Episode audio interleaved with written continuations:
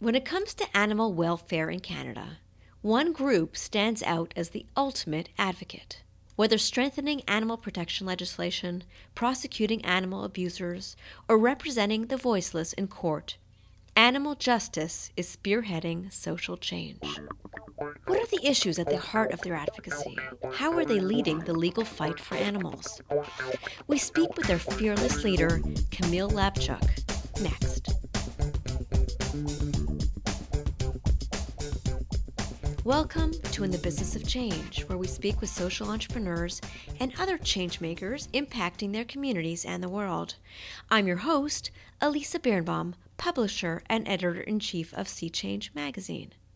As many of you know, I'm also the author of a book by the same name, In the Business of Change, profiling over 70 social entrepreneurs around the world and their lessons learned. Well, it just so happens that we're having a book giveaway this month. All you have to do is share this podcast episode and tag SEE Change to be eligible to win a copy. We'll announce the winners next month. And now, back to the podcast.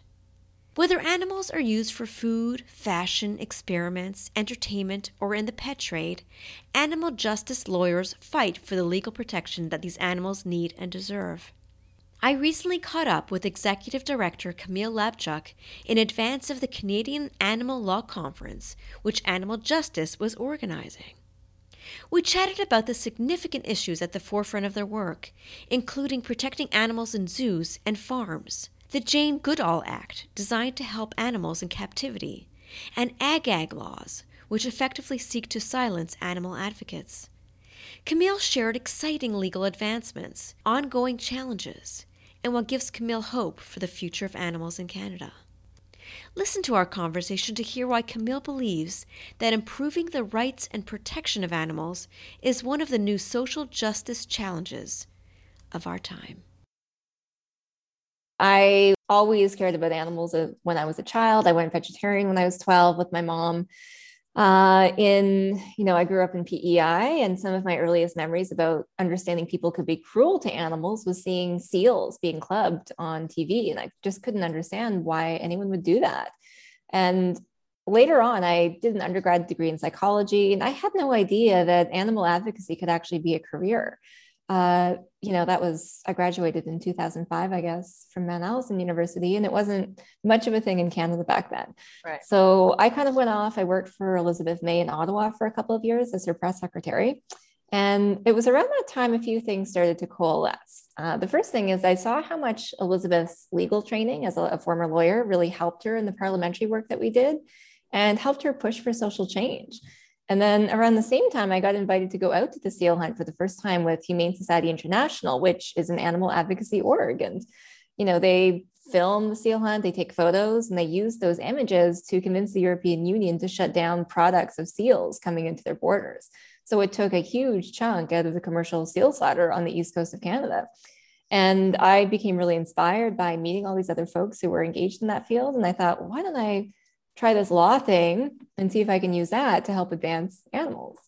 And uh, I went off to law school. I had no idea if it was going to work, but I was lucky enough to get into U of T. And I knew it was probably strategic to be in Toronto because most of the groups were headquartered here. And a woman named Lesli Bisgould actually taught U of T's um, animal law course. Brought in, I think in 2007 was the first year they had it.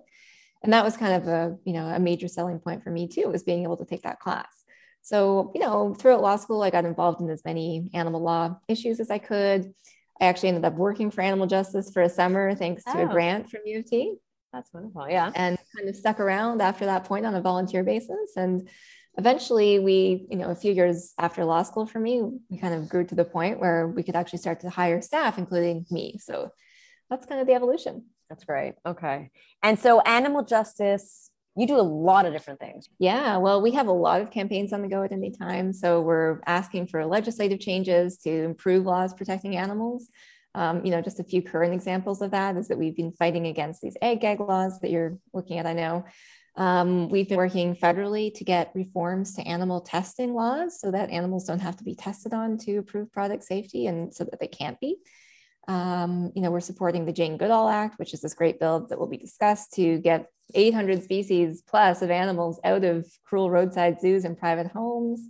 So lots of legislative campaigns, and we have a really full litigation docket too. So we try to choose precedent setting cases that we think will have a tangible impact.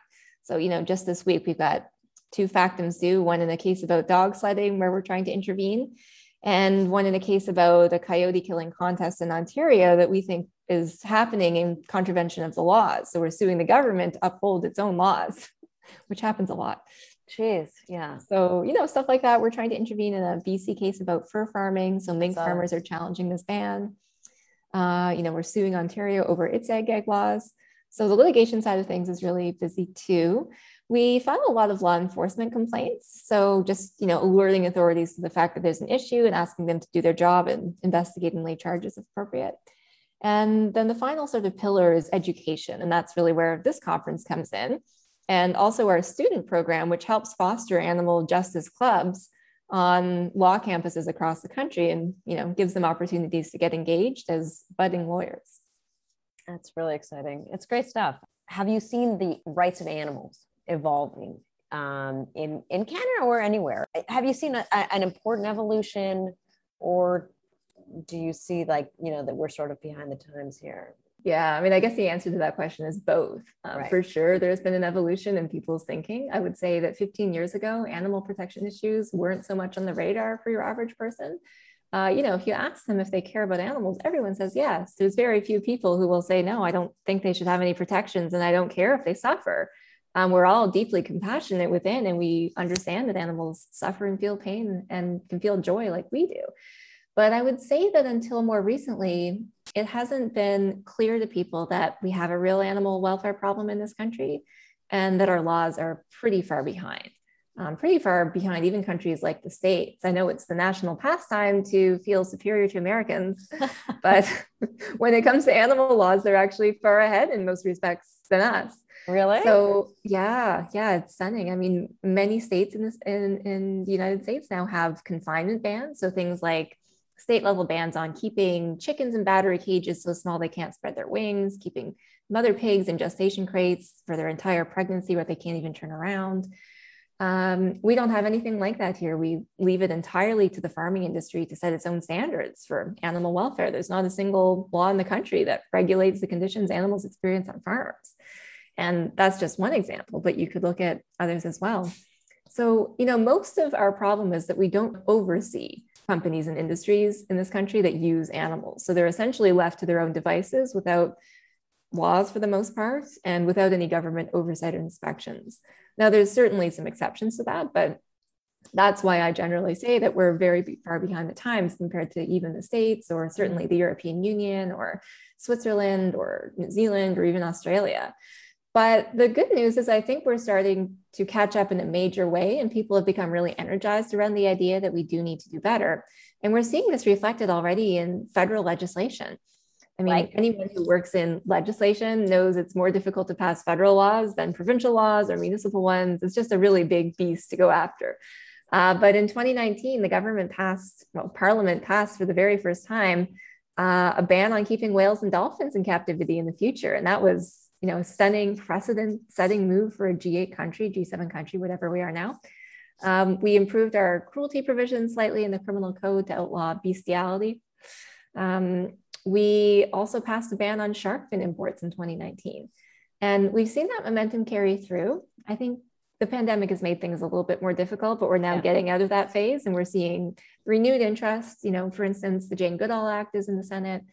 Um, there's a bill to ban fur farming in the House of Commons presented by Nathaniel Erskine Smith, Toronto MP. Uh, and just generally, you know, politicians are always reaching out. I got an email from a provincial politician today who was newly elected and wanted to do something about puppy mills.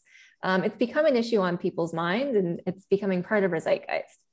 In terms of, let's say, the Jane Goodall, is it is it a bill? Is it a, what, what is it? It's a bill. Yeah, bill. it's a bill called the Jane Goodall Act. And what is it about? What what does that say exactly?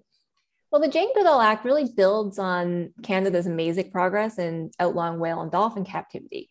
And this time it expands that circle of compassion to include over 800 species of animals, including some really obvious animals who just don't do well in captivity. And we know this. So, animals like elephants, um, like great apes, like big cats, um, larger predators who really need a lot of room and space to move around. Um, but also animals who can be dangerous, like alligators and crocodiles and, and snakes, um, you know, and bears and, you know, larger animals like that. So, uh, you know, it, it, solves the problem of keep, people keeping these animals in private homes. It solves the problem of roadside zoos. And it would really go a long way to, toward harmonizing national standards for animals in captivity. So that's really important. The other thing that I think is really significant about that bill is who proposed it. So it was initially a bill from Senator Murray Sinclair, who, of course, Canadians know very well is the former chair of the Truth and Reconciliation Commission. Yeah. And when he put forward the bill, he described it as an effort in part to rebalance our relationship with nature and with animals, and as an effort to advance reconciliation with Indigenous peoples, which must include our relationship with animals. And I think it's really important that now the sponsor, now that Senator Sinclair has uh, stepped out of the Senate. Um, the sponsor is now Senator Marty Klyne, who's an Indigenous senator from Saskatchewan, and he has similar comments to make about the importance of that bill, not just to animals, but for reconciliation. And and the fact that it's called the Jane Goodall Act is that because she had something to do with it, or yeah, she's a supporter of the bill, and she, I believe, joined the announcement when it was when it was first released. Got it. Um, but I think she's someone who's really inspired people to care about large animals and their their plight both in the wild and in captivity. And so a lot of the folks behind the bill were really inspired by what she did and thought it would be appropriate to name it in her honor. Okay. What about this the whole personhood? Can you get into that issue and where we're at with that? Yeah, so animals right now their legal status is almost nil. They're considered property under the law. And unless there's any laws that say to the contrary, um, you know, largely people have the ability to exploit them in horrific ways for commercial purposes. So there's been a lot of discussion about how to improve the legal status of animals and give them some sort of protections or perhaps small r rights, as I would call them. Um, rights to be free from different types of pain and suffering, or maybe rights to bodily liberty. Uh, the thing with, with rights is that um, they are always defined in, in a way that reflects what the needs are of the individual or entity that gets rights. So, you know, we would say, for instance, that animals need rights to be free from pain and suffering, rights to enjoy positive family and social relationships. So, both, you know, rights to be free from things, but also rights to positive things. Um, there's been a lot of scholarly work on how you could define this new status for animals. It's not just property one of our Scholars Track presenters on Friday is Angela Fernandez, who's the co-organizer of the conference this year. And she's written a lot about this idea of quasi-personhood for animals. So somewhere in between property and personhood that might be a more achievable step in the short term than um, something a little bit more advanced. But the other thing that is important about improving their legal status or offering some sort of personhood, attenuated as it may be, is that animals currently have almost no ability to actually get into court on their own right now. And if they had personhood or some other status, they could have standing in court. And we think that's essential for them. So right now, when animal justice litigates, we say it's on behalf of animals, but you know, technically, according to the law, it's on behalf of ourselves. Mm-hmm. Um, we go to court and claim our constitutional rights have been violated to document conditions on farms, for instance, in the case of ag-gag legislation. Uh, we make legal arguments about the Constitution and the Charter. And uh, you know, sometimes there's an ability to really draw the animal welfare elements into it because there's a statute in place that pertains to that. But it's not like I can just go file a lawsuit on behalf of Lucy, the element, elephant in the Edmonton Zoo, who's been kept there for, you know, over a decade now without any, any companionship. It's really difficult to to seek redress for an individual animal. I understand. And so, and did you have intervener status with R versus Chen, or what? What was that situation? Yeah, well, so so the case was about you know what's an appropriate sentence for somebody convicted of an animal cruelty offense, and there's always been a temptation that we've seen in so many areas, right? Not just animal rights, but anytime there's a wrong done, the temptation is to say, throw the book at this person, um, you know, make them suffer for what they've done to this animal, lock them up, throw away the key, impose a harsh punishment. And that's happened for sure in the animal protection field for many years in the animal law field. But there's been a recent shift away from this idea of being extremely punitive and seeking jail and trying to deprive somebody of, of their own liberty uh, for a few reasons. One of them being sort of the equity issues involved with incarceration and imprisonment and the criminal justice system. I think a lot of people are increasingly recognizing that there's racism imbued in that system, um, classism imbued in that system. and it disproportionately affects poor and marginalized people. Uh, and so, one of the things that we one of the points we wanted to make in this case is that there's not really any evidence that jailing people and imposing harsh sentences results in better outcomes for animals. And instead of just focusing on retribution and punishment, we should be thinking about what practical steps a judge can take during a sentencing hearing to actually make things right for that animal. So how can you redress the harm in some way through financial compensation? Mm. How can you, um, you know, help somebody not offend again? That would be through something like counseling instead of jail, which is proven to increase recidivism rates. Um, or, you know, how can you just keep that person away from animals so they're not in a position where an issue could arise? And that could be done through uh, something called a prohibition order, where someone is not allowed to have custody of an animal for a period of time or potentially for life. So we were trying to promote, and, and the, the, the Court of Appeal, I think, really engaged with those arguments and accepted a lot of what we had to say. That if part of the you know point of you know prosecuting people for cruelty is to um, help animals in some way, that um, there's a lot of different creative solutions judges should be looking at. Okay. Is there any other issues that are top of mind right now to you that suggests our evolution of sorts with the way we're we're engaging with, connecting with, living with um, animals in our lives. Yeah, you know, maybe I'll say something first about farming, then maybe another issue yeah. too. But I think um, farming is is a big theme of the conference. It comes up in a number of different panels, and the reason for that is because the, the largest group of animals that we use as a society is farmed animals. We killed 851 million of them in 2021. And that doesn't even include fishes. Uh, we don't actually count the individual lives of fishes that we consume their lives are measured in tons. So you compare that to the next largest group of animals that we use, which is probably animals used in experimentation. And that number is likely under 10 million. So 850 million, 10 million, it, it represents a really big problem. So there's been a lot of focus by the animal law movement on farmed animals because they probably suffer some of the, the, the, the worst abuses. And there's so many of them. So, uh, you know, one thing Jody's going to speak about is agricultural exceptionalism and how we all kind of assume that farms are regulated, that animal farming is regulated in some way. And for the most part, it's not. There's not really many welfare standards, if any, for farms. Um, farms benefit from tremendous exemptions from things like the carbon pricing system.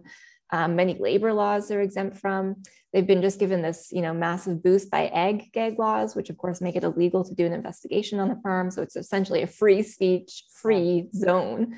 Uh, so you know that theme always comes up. And so of course there's an ag-gag panel there's the farming panel. And there's a few panels as well about solutions. So how we get out of the system. And some of them are speaking about you know tackling food waste which could save a lot of animals lives. Um, one panel is looking at a transition away from a slaughter-based system towards a plant-based slash cultured meat um, food supply that would be better for animals and people and the planet. So that's a big theme. The proposed whale sanctuary in Nova Scotia, which is, uh, do you know much about that sanctuary? No, tell me about that a little bit. Yeah. It's amazing. Yeah. So it's a group called the Whale Sanctuary Project, which recognizes there's this problem of all these whales and dolphins in captivity. We see the writing is on the wall for captivity. Yet there's places like Marineland that were grandparented in to this legislation who still have whales and dolphins right now. And the reason is just that there's nowhere for these animals to go. So it's right. impractical to say you can't have them as of today. You have to say no more, no more breeding, no more acquisition. But the problem becomes what happens to these animals when people just, you know, start refusing to go to marine parks because they don't want to see sad dolphins swimming in circles in a tank. And the solution we hope is going to be sanctuaries like this one. So Nova Scotia was actually selected as the first global site of, of a sanctuary by this group um, after extensive research in you know BC, I think um, elsewhere on the American coastline and Nova Scotia, they selected a site, and it's a large cove that can be netted off. So the whales or dolphins would go in there. They would have much more space than they're accompanied or than they're accustomed to right now, and they'd be able to live some sort of semblance of a life that's you know it's not complete freedom in the ocean um, but certainly much better than living in a tank. Um, obviously, they can't just be released into the ocean because they That's were born in captivity yeah. and have got no survival skills. Is there anything else that you wanted to say on this topic? You know, the only other thing that I think is just worth mentioning briefly is uh, one panel I'm really excited about is the Alternatives to Animal Testing and Scientific Research panel. Um, that features three folks who've got lots of experience in this field, including Dr. Charu Chandra Chandrasekera, She runs an institute at the University of Windsor called the um, Canadian Center for Alternatives to Animal Methods that's working on replacing animal methods with new scientific um, procedures. And it's incredible. Um, you know, organs on the chip, um, you know, skin propagation or, or, skin culturing to, you know, test chemicals on instead of human or animal skin. Uh, just really science-based, evidence-based techniques for getting animals out of research. And she's a great speaker and, and the work is exciting, but I also think it's important that we're highlighting this because the Canadian government still doesn't fund that work domestically. Um, I think there's hope that they might in the future, but right now, compared to other, you know, G7 countries, we don't have, um, you know, government support for this work, and it, we think it has to be part of this national strategy to get animals out of testing that hopefully will be enshrined in law soon. And I guess the ongoing challenges for someone in your position is there's public opinion, but that that I think is behind you more and more today. I would I would do legislative for sure, policy. I mean, these are all challenges that you face on a daily day basis.